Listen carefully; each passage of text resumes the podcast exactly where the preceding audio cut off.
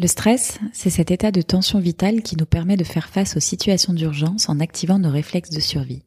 Physiologiquement, c'est la production accrue de certaines hormones qui vont permettre toute une série de réactions physiologiques qui ont pour but de nous maintenir en vie en nous préparant à la fuite ou au combat.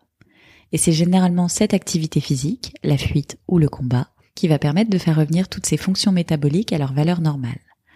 Mais le paradoxe de nos vies modernes, c'est que le danger qui nous stresse, ce n'est plus un lion ou une tribu ennemie, mais quelque chose de plus pernicieux auquel on ne répond jamais de manière corporelle.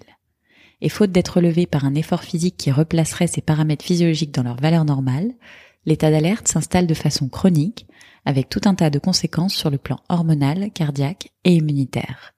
Aujourd'hui, je vous propose donc une technique qui va agir directement sur notre système nerveux pour nous permettre de retrouver un état de profond apaisement, aussi bien mental que physiologique.